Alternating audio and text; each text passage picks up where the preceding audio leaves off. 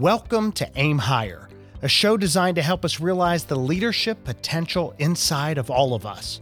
I'm Skip Pritchard, CEO, author, blogger, student of success, and your host. Today it's going to be a great podcast day because we have opened up questions from you. And we've been collecting these questions, and I have put them together in two different categories questions about managing stress at work, and questions about people who have negative attitudes at work.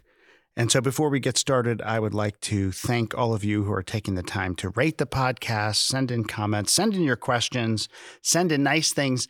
And to all the people who have negative comments or negative questions or things that bother us, we appreciate you listening to other podcasts and we encourage you to do so. So, with that, on this Aim Higher episode, we are very excited to have an incredible star studded panel Elise is back with us again. Elise Wampler, thank you for joining us. She is all things leadership development. And you have a tagline. Do you remember what it was?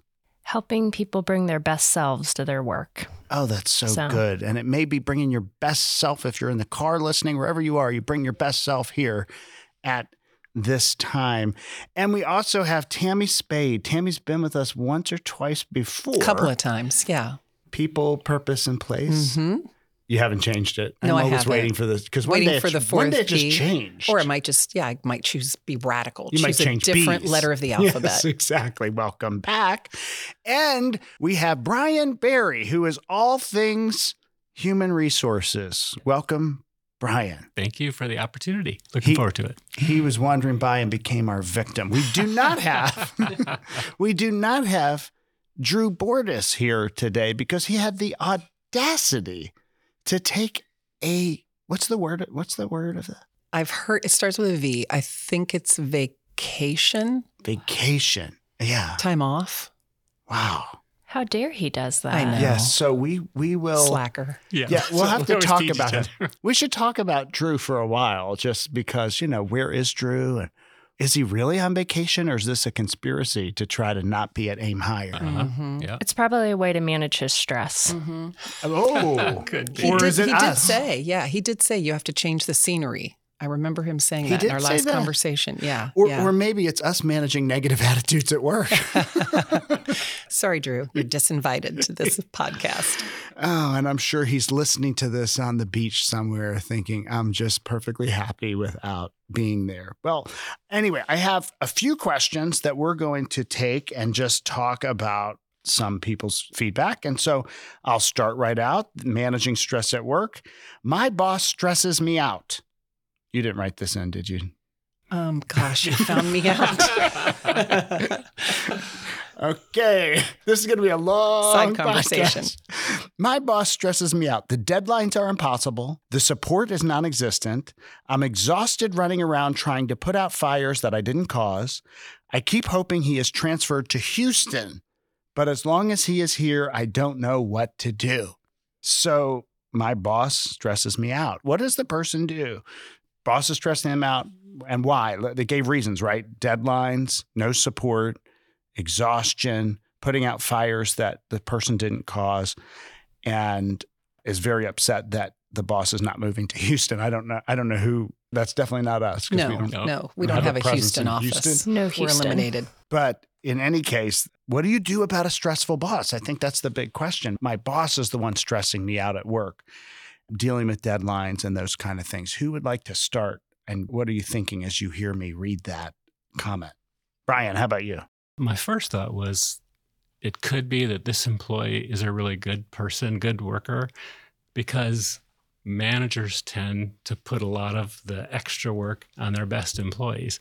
So, right then, if this person is really busy and really stressed, my guess is maybe that manager tends to put some things on that person more, more than the others, possibly. So it's a good thing in some cases that you're being tapped. I- Yeah. it is true. You know, sometimes the 20% get the 80% done, and the 80%, where are they? Yeah. On vacation, Drew. They're on Mhm. vacation. Mhm.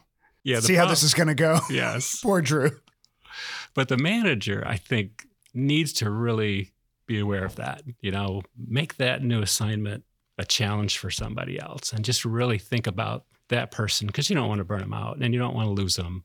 There probably is more to this question, but that's what struck me first. So let's think about that. Let's just park on that scenario if we could. And let's say that this person's getting a lot of the work because the person's exceptional. Let's just use that scenario.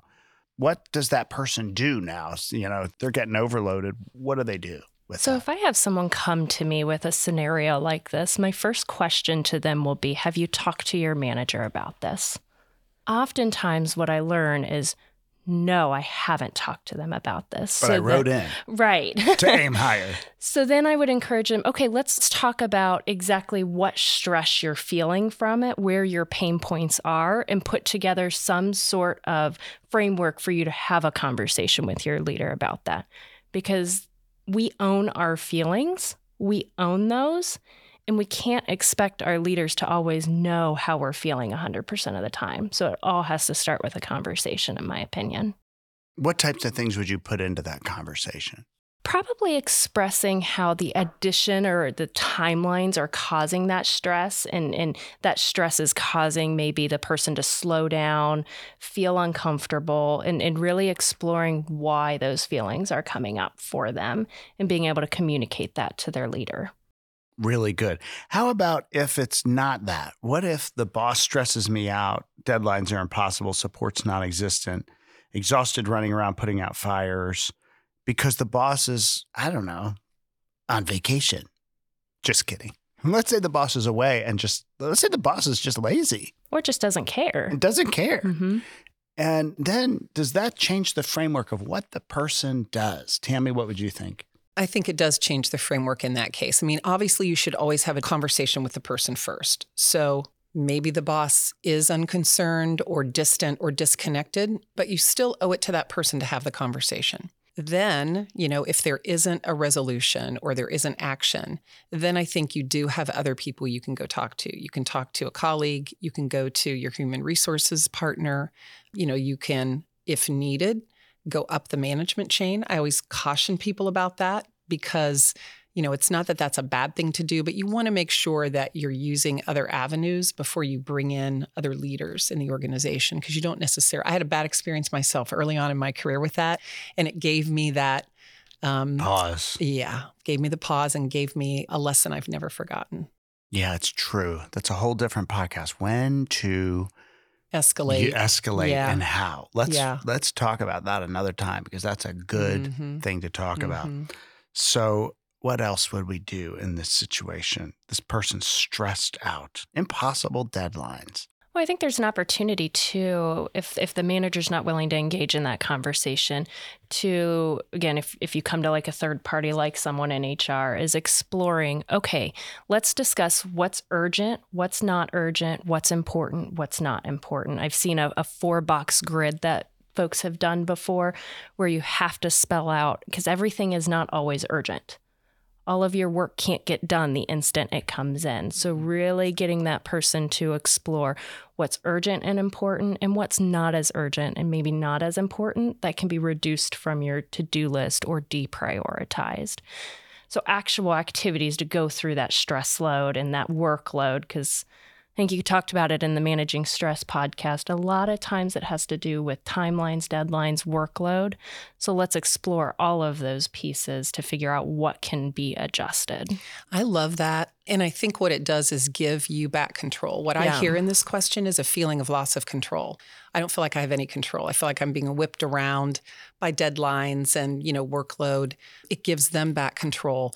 And when you do talk with that leader or you talk with someone else, it's always good to both frame the situation and have solutions.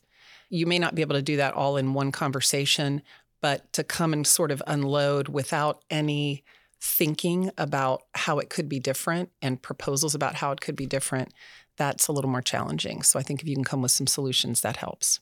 I think that's really a good approach. It's also fascinating to me, Brian, when people are working in the problem versus on the problem. I think one of the things that Elise and Tammy are saying is sometimes you're so emotionally charged and you're doing all these things, but they're not able to step back. And so these tools, quadrant boxes, analysts, you know, you you step back and you look at it and you ask questions. And I've seen that too, right? Where somebody is just stuck in the problem and they can't get out of it. Yeah, definitely. And I, I think one of the things I thought about as I was listening to Lisa and Tammy's comments is from an HR perspective, if we've done a good job of building relationships, people are going to just do drive-bys and they'll feel comfortable coming and talking to us. And the manager, sometimes we do have to intervene.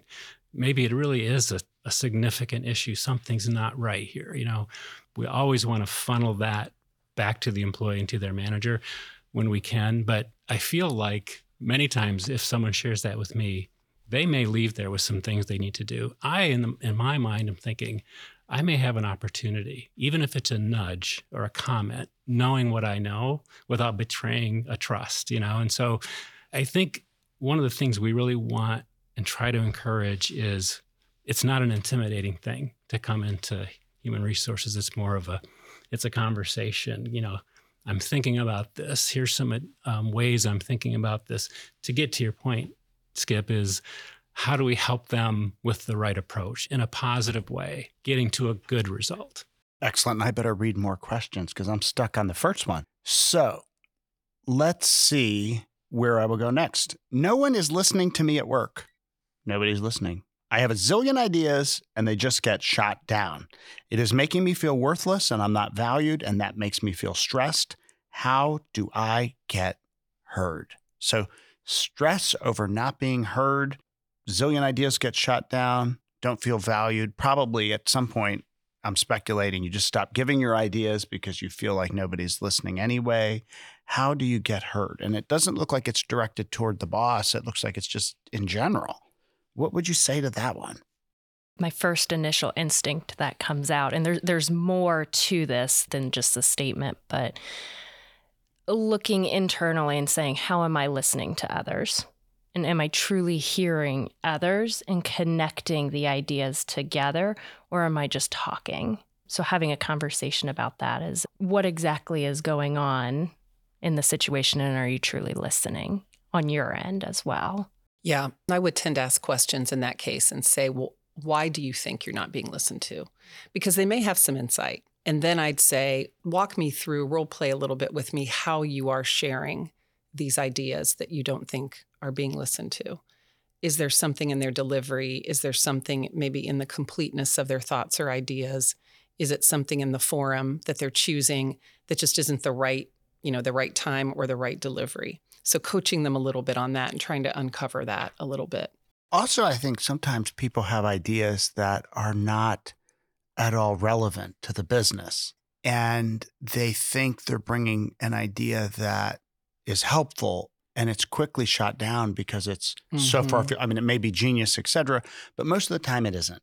Like, honestly, most of the time it isn't. Most of the time you're saying, let's go do this. And, you know, I know somebody stopped me two weeks ago and had this idea, and it was totally off the reservation of what we would do. It has nothing to do with our company. It's not relevant, et cetera. So you don't want to shoot that person down. Then it's it's always good to have ideas, but it's not something that we would do. So mm-hmm. it's not like I would entertain it. And I think you do a disservice of pretending that you're going to do something if it's just not something you're going to do this person's writing and saying I have a zillion ideas, and a zillion is a lot. I don't know how many how many millions are in a zillion, but it's a lot. So. Well, and that makes me wonder: is it is are are people just overwhelmed by the constant? I'm in another group, and there's a person like this who we all love, but we tease him that he's an idea factory. He's just always coming up with an idea, an idea, an idea, but you know he's not really scoping them out and identifying a plan around them. It's more just what about, what about, what about, what about? And we're all kind of close enough to tease each other, but it does get a little bit exhausting. And I think people sort of tune that person out. So maybe what are your top two or three ideas rather than your zillion? Well, and knowing the time and place, right? Yeah. So I assume they're bringing these ideas in meetings. Is it a meeting time for brainstorming? Or is it a meeting where we're creating action on stuff that we've already decided to move forward with? So, what's the purpose? When are you bringing those those ideas to the forefront? Are they in the appropriate manner and time and place? Good point. And I also think sometimes people bringing ideas, when you're talking about time and place, you may have a full plate. There is no room for that idea. And it's not as if that idea is rejected, but there's no bandwidth to take on that new idea now or people. Or if you go back to the first question, the people you have are stressed out. The deadlines are impossible. The support is non existent, right? They're exhausted and the boss is not moving to Houston. So they're like, I can't take it on. So if somebody comes up with a new idea to add yet another thing to do, it's like, deer in headlights, wow, this is great. Sounds wonderful. Please go away and leave me alone. I'm overwhelmed with what I'm doing. Now, there are times that the new idea can be disruptive and the new idea can change something and the new idea could take three things off the plate. So I'm not making a, a judgment on new ideas. It's just you have to know when. So my advice is this get yourself some good books, some good materials, some good web searches, some good podcasts on persuasion. Because the problem isn't your ideas. The problem is you selling them. The question is why. So, do you lack the credibility, the authority, the persuasive skill, the communication ability, the time and place? Are you reading your audience? Do you understand the organization? Do you understand what you're doing in order to influence? Your real problem is not your ideas, it's your influence. And so, get really good at influence. And part of influence is knowing when is the appropriate time, place? When is the best opportunity for me to bring this forward? Should I bring it forward? To whom do I bring it forward? Why am I bringing it forward? What is my motivation? Does it fit? And so you have an influence problem, and there's a lot of ways to get much better at influence. I think it's a key skill that we should all learn. And if you have any children or around any children, you'll know that when they want a cookie, they're incredibly good at influence. Like they will know how to influence you to get that cookie. It's an innate skill, but we lose it over time. Maybe that's the answer. How do you uncover that internal child to get the cookie? You're not getting it because you're not good at influence. That's that's my advice to the person. Would you add anything to that, Brian? It's good advice. I and I think it's a skill that's probably undervalued, underutilized, the ability to convince others. People who do that well are usually really successful because they learn how to pick and choose. They learn how to move their ideas forward in an appropriate way that's helpful. Um, if you think about it, you know, how do I put myself in my leader's shoes? What's going to, you know, with all the things that, you know, he or she might be handling, and how do I make this actually useful and something that we can do? And and my part in owning it not just dumping off ideas, but my part in owning making it actually happen. That's a really important skill. It really is. And it it is something that stresses you out if no one's listening to you. And I get that. And I'm sorry that's happening to you, but I do think you can work harder on yourself and you'll find that your influence will grow over time. The last question we have I keep getting blamed for things I didn't do. That would stress you out, right? I keep getting blamed for things I didn't do. When I try to defend myself, I am told that I am too sensitive and just to keep my head down and do my job. I'm worried that I will be fired over this stuff. Okay, so it kind of escalates. So I keep getting blamed for things I didn't do. I try to defend myself. I'm too sensitive. Just get back to work. I'm worried I'll be fired. That's a lot. And I don't know what that means. I'm getting blamed for things I didn't do. So that could mean a lot of things. So, dear listener, we need more information. Yes, yes. I'm blamed for things I didn't do, a few murders, the bodies in the trunk, right? or I'm using too many paper clips, or like, what does that mean? I'm being blamed for things I didn't right, do. Right, right, yes. I think there's a huge answer. range yeah. of what that means. It Yeah. could mean I'm disruptive in meetings or late when I'm not, or it could mean I'm guilty of a crime. I don't know what that means. So, but we'll create some scenarios for you of what that means. So I keep getting blamed for things I, I didn't do, and I'm I can't defend myself. I'm told just get back to work, and I think I will be fired. So first of all, you have a fear of being fired. I'm not sure if that's triggered by the seriousness of what you're being blamed for, or if you just have a fear of losing your job, or what that means. So let's start there. What do you do when someone's worried about losing their job? Well, and the other thing I'm thinking is is the didn't do things that were on your plate, like I'm getting blamed for things I didn't Oh. get done. Oh, that's a good one. I could. I don't I'm making that up as a new a new interpretation of that. But either way, If you think you're going to be fired, I think you have to go talk with your boss and say, I'm not feeling like this is going well. I need to understand the expectations. Am I performing at a level that I'm supposed to be performing? Presumably, there's been conversation regularly. There's been, you know, some performance evaluation. He doesn't or she doesn't mention that, but I would assume that would be some kind of intel. It's so general, it's difficult to give a concise answer. But didn't Yeah. your antenna go up a little bit when he was reading that, when Skip was Yeah. reading that? Just a relationship issue Yeah. within that team, either with the manager or with some coworkers or both. It doesn't seem healthy, you know. And so, so already you're trying to think about addressing the question, but really you're already thinking there are more things that are probably impacting if someone's really feeling that way. So you're kind of managing the the empathy listening part of it with what other problems might need to be solved. Mhm.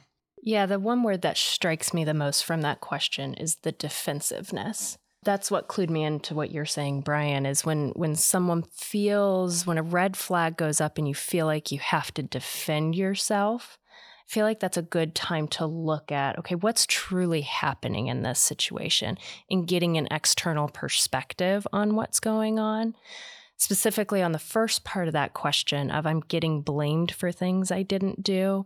If it's things that the leader says you should be doing, I'd go back to have a conversation with the leader about here are the goals that we align to. I must be misunderstanding the expectations because this is how I saw it. Is that not how you're seeing it? Which then brings to the importance of having goals and clear expectations and bringing back those goals and expectations on a regular basis in regular conversations. So that way, this feeling doesn't happen for an employee, hopefully, because they're clear. I would say too that over the many years, a few that I've worked with people, most of the time, not always, but most of the time when someone comes to me and says, I think I'm I think I'm in trouble, I think I may be fired, they're usually right. They're usually right in the sense that things are not going well. It could be different in this particular case, but if you don't take action and you're just kind of sitting and waiting for something to happen to you, that's not a good strategy. So you've got to take some kind of action, whether that action is I'm going to be proactive and start looking for another job. I'm going to go talk to coworkers, boss. I'm going to go talk to, you know, someone in human resources or whatever. It is generally people who are doing a good job, performing well, capable for the position that they're in, don't feel they're going to be fired. Unless there's, you know, like a reorganization coming or an office is closing or, you know, it's that kind of thing. big. Yeah. And my first thing when I'm read it, I keep getting blamed for things I didn't do. I just thought, I know Drew wrote this, but you're on vacation. So that's what we do. You're gone. Sorry. I see him in the kitchen a lot. Yes. With, you know, getting the M&Ms out. Uh-huh. Uh-huh. Probably Maybe not. that's being, it. Probably not be very effective or efficient. Well, and just, you know, he's getting blamed for eating things in the kitchen. yeah, they're missing. Yeah. They're missing the Yeah. M&Ms. The case of the missing M&Ms. Uh-huh. It's Drew Bordis. Well, I do read a lot into this, and I'm not sure how to read it, but I do think it is escalates when it gets to being fired. It concerns me. I wonder if there's any basis for that. Is there documentation or something that you could, you know, point to that says I may get fired, or is it just simply this person letting fear kind of overwhelm them? It's hard to Mhm. know. Sometimes that happens. It's hard to know because they're writing into us, so we don't know how how that how serious that is. But getting blamed for things you didn't do, if you didn't do something and you're blamed for it, that is a stressful event. So in terms of managing stress at work, it is. And so, you know, the first question was all about the boss stressing them out with deadlines and then we have people not listening to you, which is a stress, and then getting blamed. I think some of these themes are really important because at any given point in your career and in your life, these things are going to come up where you don't feel like you can get everything done in the deadline, where you feel like you're being unfairly blamed or thrown under the bus for things, where you feel like you're not being heard with your ideas. And these are really stressful things. And I Mhm. think to me, it all points to the very purpose of this podcast, which is to work on yourself. And if you do, it will help you in all of these things, your confidence and your skills. Because no matter what happens, if you have confidence and skills, you know that the worst that can happen is they do let you go. And then you realize that's not so bad. You can find life on the other side. Sounds easier to say than do, I know, but it is important that you're working on yourself all the time. So double down on working on you. And so working on yourself becomes a critical success factor to aim higher. And with that, we have only been talking about managing stress at work, but our time is coming to an end. So we're not even going to get to negative attitudes on this session. So we will delay that for another time. But really helping people manage stress at work, it's a critical skill. It will help you in all that you do. Managing that stress is important to you, not just at work, but for your own personal life. It will help you aim higher. So thanks for listening. And we look forward to talking about negative attitudes on another time. We don't have time for negative attitudes on this episode, do we? We don't want to talk about negative things. So thank you for listening.